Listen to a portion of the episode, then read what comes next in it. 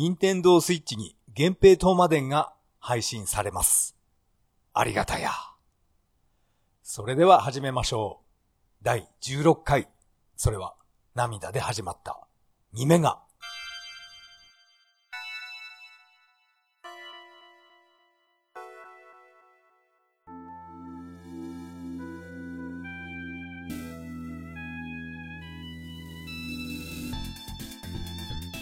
はい、改めましてこんばんは、タカと言います。よろしくお願いします。今回は若干早送りでお送りします。今回はですね、任天堂スイッチに源平討魔伝が、配信されることが決定しました。今回は源平討魔伝の思い出をお話ししたいと思います。それでは本編よろしくお願いします。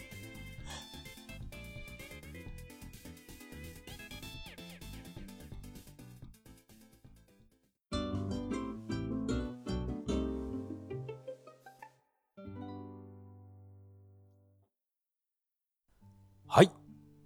ここからが本編になります。今回は、緊急特別配信と題しまして、源平討魔伝の話をしたいと思います。源平討魔伝は、このポッドキャストで何度も話したと思いますが、まさか、本当に任天堂スイッチに、来るとは、私は予想していませんでした。任天堂スイッチと、あと、プレステ4に、配信される予定になっています。配信日はですね、今、スマホでカンニングしてしまいましょう。配信は10月7日配信予定になっています。配信予定日は発表されているんですが、気になるお値段の方がまだ何にも発表がありません。いくらぐらいなんでしょうね。なんとなく私はスイッチを立ち上げまして、今自分の残高、あといくらぐらいチャージの残りいくらあったかなって確認してみたんですが、1600数十円ありました。1600円ぐらいで源平買えるかなってちょっと心配なんですが、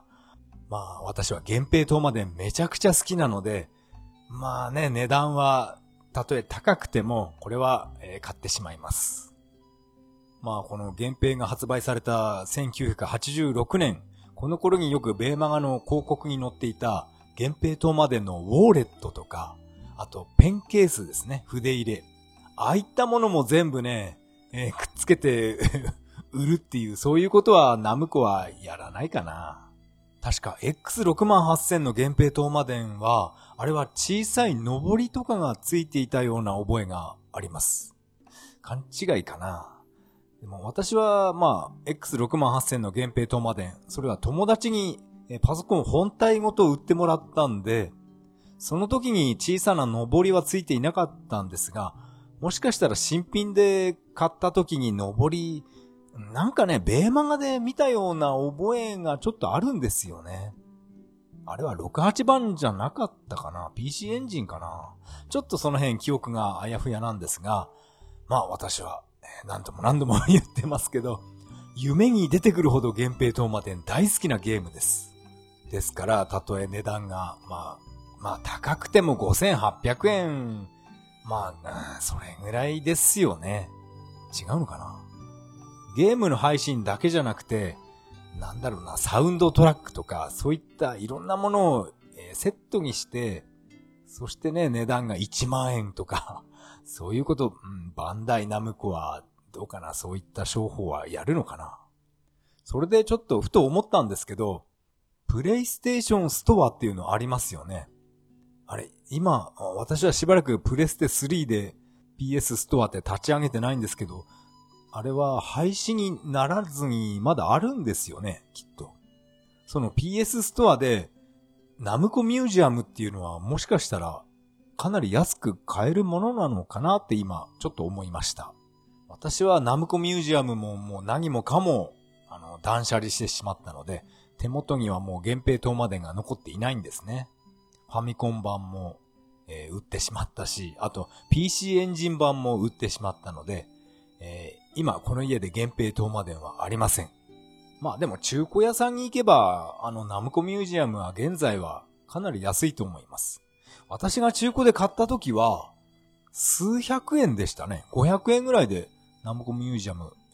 買いました。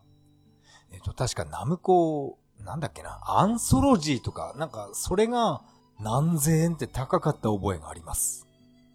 まあこの値段は、この地域によって全然バラバラですから、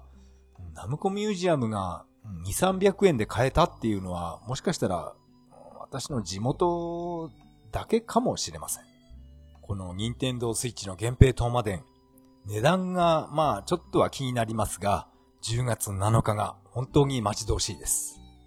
まあこれはちょっと雑談になってしまうんですが、来月の10月7日っていうのは私は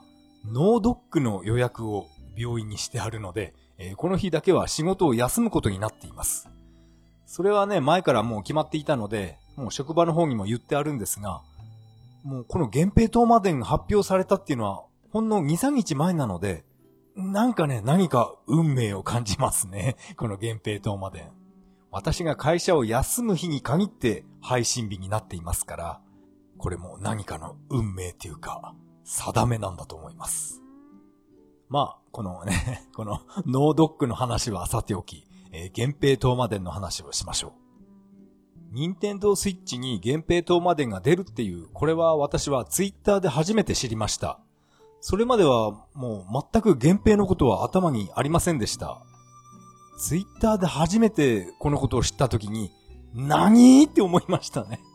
なんで急に出るんだってびっくりしました。アーケードアーカイブスにナムコが参入するっていうことは、まあ源平だけじゃなくて私は妖怪道中記も出てほしいなって思ってます。この妖怪道中記のことも何度もポッドキャストで話しているんですが、あんまりね、アーケード完全移植っていうのは Wii のバーチャルコンソールあれくらいしかなかったと思います。ですから源平東馬伝が出るっていうことは、もしかしたら妖怪道中記も出してくれるんじゃないかなって思ってます。あとはですね、ベラボーマンももう一回やってみたいなってちょっと思ってます。でも、なんていうかな、源平東馬伝とか、妖怪道中記に比べると、ベラボーマンは私はあんまり回数的にはやっていません。私が源平東馬伝をやりに行った駄菓子屋には、ベラボーマンも置いてあったので、自分が源平やってる間は友達が、ベラボーマンやってたり、あとは、妖怪道中記とか、あと当時はサラマンダも一緒に稼働していました。これらのゲームがあった駄菓子屋に、まあ私は、まあしょっちゅうとは言わないですけど、たまに株に乗ってその駄菓子屋を見に行きます。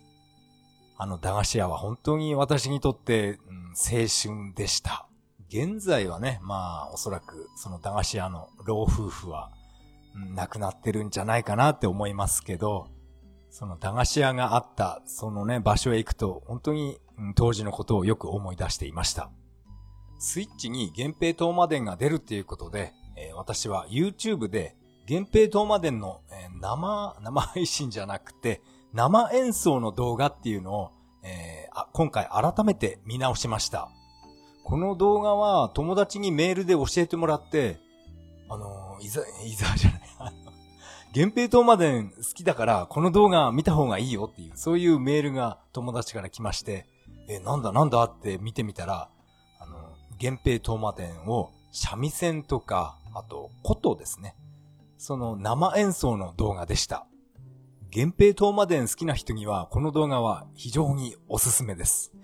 今回このポッドキャストにこの源平東馬伝生演奏の URL を貼り付けておきますんで、興味のある方はご覧ください。特に琴を演奏している水色の着物を着ている女性がですね、いやー、綺麗ですね。なんていうかな、バーチャファイターの梅の小路葵を彷彿させるような、なんかキリッとした表情でね。そして髪の毛は後ろにキュッとまとめて。やっぱり日本人は緑の黒髪ですよね。これなんかね、最近、なんか口癖になってます。なんていうか、葵みたいにね、着物を着た日本女性っていうのは、なんかね、美しいと思います。どうしたんでしょう。以前まではね、バーチャファイターといえば、サラとか、あと、デッド・オア・アライブのカスミとかが大好きだったんですけどね。金髪のサラとか、あと霞の絶対領域、それなんかよりもやっぱり着物を着た葵の方がなんか魅力的になってしまいました一体どうしてしまったんでしょう、自分は。葵推しになってしまいました。そんなわけで、この源平島まで生演奏のね、琴を弾いてる女性二人組、いやー美しいですね。このゲームの生演奏の動画っていうのは、源平島までだけじゃなくて妖怪道中記なんかもありました。やっぱりね、生演奏っていいですよね。生演奏とか生歌とか、私は本当に大好きです。10月7日の源平島まで非常に待ち遠しいんですが、私はなんか一つ心配事がありまして、スイッチのあのコントローラーであれで源平をプレイするっていうのがちょっと引っかかります。私はスイッチのアーケードコントローラーは持っていません。ですから、標準のね、純正のコントロールパッド、あれで遊ぶしかないんですが、あれで源平クリアできるかなっていうのがちょっと今不安になっています。ナムコミュージアムの時もそうだったんですけど、プレステのあのコントローラーで源平をやった時も正直非常にやりにくかったです。まあ私はどちらかというとセガサターンとかメガドライブのコントロールパッドがまあ遊びやすいんですが、まあプレステのコントローラーはね、ああいういろんな振動とかついてるんで変な形になってるんだと思いますけど、プレステのコントローラーとか、あとスイッチのコントローラー、あれでね、源平クリアできるかなって今心配しています。まあなんだかんだ文句言ってますけど、たとえやりにくくても源平島までは必ず10月7日に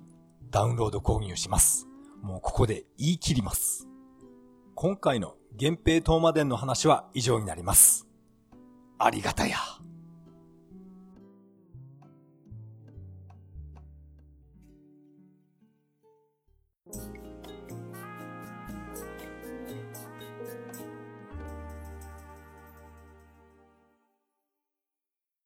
はい、エンディングです。エンディング曲は潮騒アーベントになります。第16回目の配信いかがだったでしょうか。今回は任天堂スイッチに源平島までが配信されるということを中心にというか、源平島までの話をしてみました。今回はなるべく早口で話そうと思って最初の頃はやっていたんですが、結局ね、いつものペースになってしまいました。まあこのぐらいのスピードが自分にとって話しやすいなっていう感じなので、ご了承ください。それにしても源平島まで急な発表だったと思います。今までアーケードアーカイブスにナムコは参入してなかったんでしょうか。私はこの辺確認はしていないんですが、まあコナミとかはグラディウスとかね、そういったアーケードアーカイブスにたくさんコナミのゲーム出てましたけど、ナムコは今まで出してなかったのかな、どうだったかな。何やらゼビウスとかパックマンもなんか出るみたいですね。ゼビウスとパックマンも懐かしいとは思いますが、私はもうなんていうかな、源平島までしか見えていません。まあゼビウスとかパックマン好きでしたけど、そこまでね熱くはなっていません。やっぱり源平島までには叶わないと思います。一日も早く任天堂スイッチで源平島まで遊びたいですね。このポッドキャストでは皆さんからのメッセージをお待ちしています。シーサーブログの投稿フォーム、またはツイッターからハッシュタグそれは涙でとつぶやいていただけると大変励みになります。今のスピード結構疲れました最後は雑談したいと思います。本編の方でもちらっと言いましたけど、この源平島までが配信される10月7日っていうのは、私は病院へですね、脳ドックの予約が入っています。この予約はですね、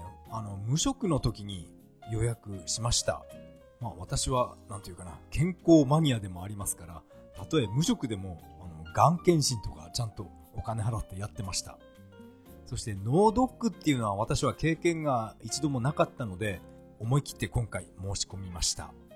自分の頭を MRI でスキャンしてくれるみたいですね。この私が予約した脳ドックっていうのは、自己負担額が7000円だけになります。これかなりいいですよね。7000円だけ払ってこの頭の中見てもらえるっていうのはかなりいいと思います。以前私はこの肩っていうか首を痛めた時に MRI 検査、やりました。その時に自分の体のね、中身っていうかねその 3D グラフィックスになって360度いろんなところから自分の肩の具合を見れるっていう、あれがね、非常に感動しました。自分の体の中、骨とかこうなってたんだって、このね、病院の先生と一緒にモニターをまじまじと見ていました。そして今回は脳ドックっていうことで、頭の中をね、このモニターで見れるっていうことになると思いますから、いやーなんか楽しみですね。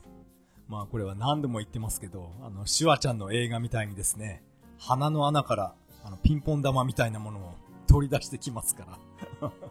頭の中になんか埋め込まれてあるんじゃないかなっていうね、そんな気もするので、いろいろと、チェックしてもらいます。自分で言うのもなんですけど、本当にね、健康に気を使うようになりました。あれだけ大好きだったスナック菓子とかジュースとかね、コーラとかガブガブ飲んでいました。あとマックに行ってハンバーガーとかポテト、あと回転寿司とかね、40皿とか平気で食べてました。それを一切やめてオートミールを主食にしています。ですから体重の減り方もすごい早かったです。なんていうか、米とかパンとか、あと小麦粉関係ですね、そういったものを口にしなければ体重っていうのはあっという間に落ちるんだなっていうのを自分の身をもって体験しています。でも本当はね、思いっきり、スナック菓子とか食べたいんですけどね。以前のようにですね、私の友達を家に招いてレトロゲーム大会を、やっていた時は、うまい棒のね、30本入り、あれを平気で一人で食べちゃいましたから、それほど私はスナック菓子とか大好きでした。でも現在はもう一切、スーパーに行ってもスナック菓子コーナーには行きません。あとコンビニは全然私は行きませんから、あんまりね、目に入れないようにしています。どうしてもお腹が空いて我慢できないときは冷蔵庫から豆腐とか